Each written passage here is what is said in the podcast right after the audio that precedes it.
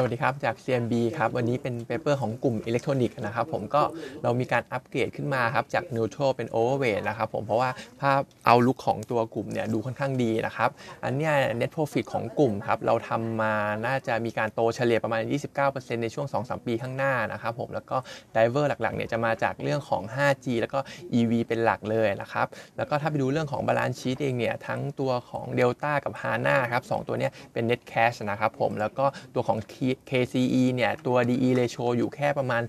0.05 เท่าเท่านั้นนะครับ เพราะฉะนั้นเนี่ยทั้ง 3 ตัวก็ถือว่าค่อนข้าง strong เลยนะครับ แล้วก็ภาพรวม outlook เองเนี่ย performance ก็ค่อนข้างดี balance sheet ก็ค่อนข้างดีนะครับ เพราะฉะนั้น outlook ของกลุ่มเนี่ยเรามองว่าค่อนข้าง positive มากนะครับ ส่วนประเด็นรายตัวเองเนี่ยตัว KCE นะครับผมตัวนี้ driver หลักของเขาจะเป็นตัวของ HDI PCB นะครับซึ่งถ้าเราย้อนไปดูในช่วงของ quarter สองเองเนี่ยเราจะเห็นยอดขายของเขา drop ลงไปประมาณ 30% year on year นะครับ แต่ว่าตัว Product HDI ของเขาเนี่ยยังโตได้ประมาณ 30% year on year เลยนะครับผม เพราะฉะนั้นเนี่ยก็จะเป็น driver หลักนะครับ แล้วก็ถ้าแล้วก็เรามีการ forecast นะครับ HDI PCB เนี่ยน่าจะเติบโตได้ประมาณ 11%ในช่วงของ 5 ปีข้างหน้าด้วยนะครับ หลักๆ เนี่ยก็จะมาจากเรื่องของเทคโนโลยีในรถยนต์นะครับผมมันมันมันทันสมัยมากขึ้นนะครับ เช่นเขาจะมีการพวกอ่า พวก cruise control ครับเทคโนโลยีช่วยขับ เทคโนโลยีเซนเซอร์ต่างๆ ที่ช่วยในการถอยรถอะไรพวกนี้นะครับรวมไปถึงเทคโนโลยีความปลอดภัยที่มันจะตอบสนองได้เร็วขึ้นด้วยนะครับซึ่งไอ้เทคโนโลยีใหม่ๆ พวกนี้เนี่ยมันใช้ HDI เป็นหลักนะครับผมแล้วก็ตัว HDI นะครับ margin เนี่ยยังดีกว่าพวก PCB ธรรมดาด้วยถึงประมาณ 10-15%นะครับเพราะฉะนั้นเองเนี่ยก็น่าจะทำให้ตัว gross margin ของทาง KCE ในช่วงครึ่งหลังของปีเนี่ยดีขึ้นนะครับผมนอกจากนี้เองเนี่ยเรื่อง cost control control เขาก็ทำได้ค่อนข้างดีนะครับ เพราะว่าทาง KCE เนี่ยมีการลด cost ไป แล้วก็ใช้ระบบ automate มากขึ้นนะครับก็จะทำให้ก็จะทำให้เป็นอีกตัวที่คอยหนุน gross margin ของเขาละครับ ตัวนี้เรามีการ roll target price ไปเป็นปีหน้าแล้วนะครับ target price อยู่ที่ประมาณ 37 บาท up เพิ่มขึ้นมาจากประมาณ 33 บาท based on PE ประมาณ 25.7 เท่าครับ ก็ KCE เนี่ยจะเป็นตัวที่เราชอบที่สุดนะครับ ต่อไปเป็น HANA นะครับผม HANA เนี่ย driver หลักก็จะเป็นเรื่องของ 5G เรื่องของสมาร์ทโฟนนะครับผมซึ่งถ้าเราไปดูสมาร์ทโฟนสมัยนี้นะครับก็จะใช้กล้องกันเยอะนะครับ2ตัว 3 ตัวอะไรประมาณนี้เลยครับซึ่งอันตรงนี้เนี่ยมัน support ตัว HANA นะครับเพราะว่า HANA เองเนี่ยเขาเป็นผู้ประกอบตัว Image Sensor นะครับเรื่องของ 5G เองเนี่ยปีนี้เรา forecast ว่า 5G สมาร์ทโฟนเนี่ยจะขายได้ประมาณ 278 ล้านเครื่องนะครับผมก็คิดเป็นประมาณ 22%ของ total สมาร์ทโฟนนะครับซึ่งไอ้200กว่า200กว่าล้านเครื่องเนี่ย60%มาจากจีนด้วยนะครับซึ่งถ้าเราไปดูที่จีนตอนนี้เนี่ยการ recover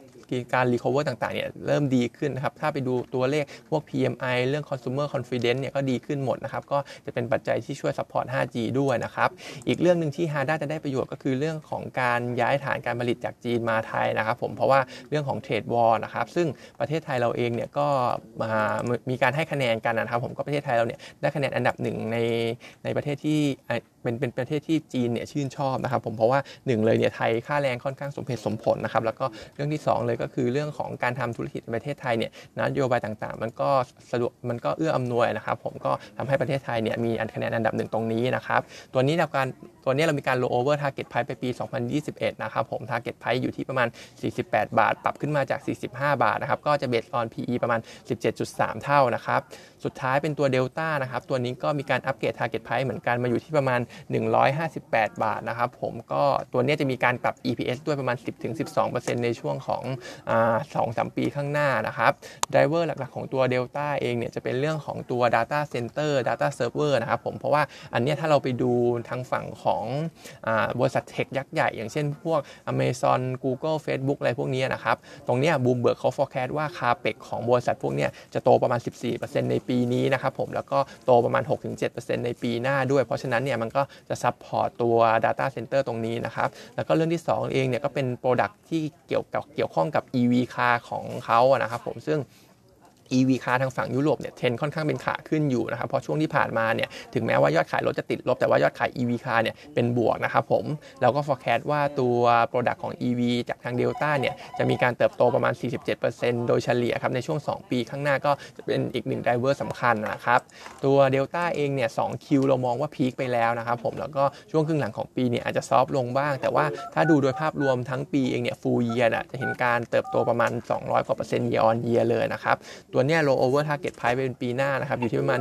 158 บาท PE ประมาณ 26.4 เท่านะครับบวก 1.5 SD ก็ถือว่าเป็นตัวที่แพงที่สุดนะครับแล้วก็การเมืองอีกนิดนึงนะครับผมก็คือพรุ่งนี้จะมีการชุมนุมกันนะครับทางฝั่งรัฐบาลเองเนี่ยก็คาดกันว่าประมาณ 20,000 กว่าคนนะครับผมแต่ว่าหลาย ๆ สื่อเนี่ยก็คิดกันว่าจะอยู่ที่ประมาณ 50,000 คนเลยนะครับซึ่งอันนี้เนี่ยพี่เกษมก็กังวลว่าจะเกิดความรุนแรงขึ้นหรือเปล่า เพราะว่าทางฝั่งธรรมศาสตร์เนี่ยเขาออกมาประกาศว่าไม่ให้นักศึกษาเข้าแล้วนะครับผมแต่ว่าทางกลุ่มชุมนุมเนี่ยก็ยืนยันว่าจะเข้าไปทางธรรมศาสตร์นะครับก็เป็นไปได้ว่าที่จะเกิดความรุนแรง แล้วก็จะเป็นปัจจัยที่กดดัน SET Index เราอยู่เหมือนเดิมนะครับ อันนี้เนี่ยในช่วงของเดือนหน้าวันที่ 14 ตุลานะครับก็เขาก็มีนัดชุมนุมกันอีกครั้งด้วยนะครับ ผมก็จะเป็นปัจจัยกดดันต่อเนื่องนะครับ SET Index เราเนี่ย target อยู่ที่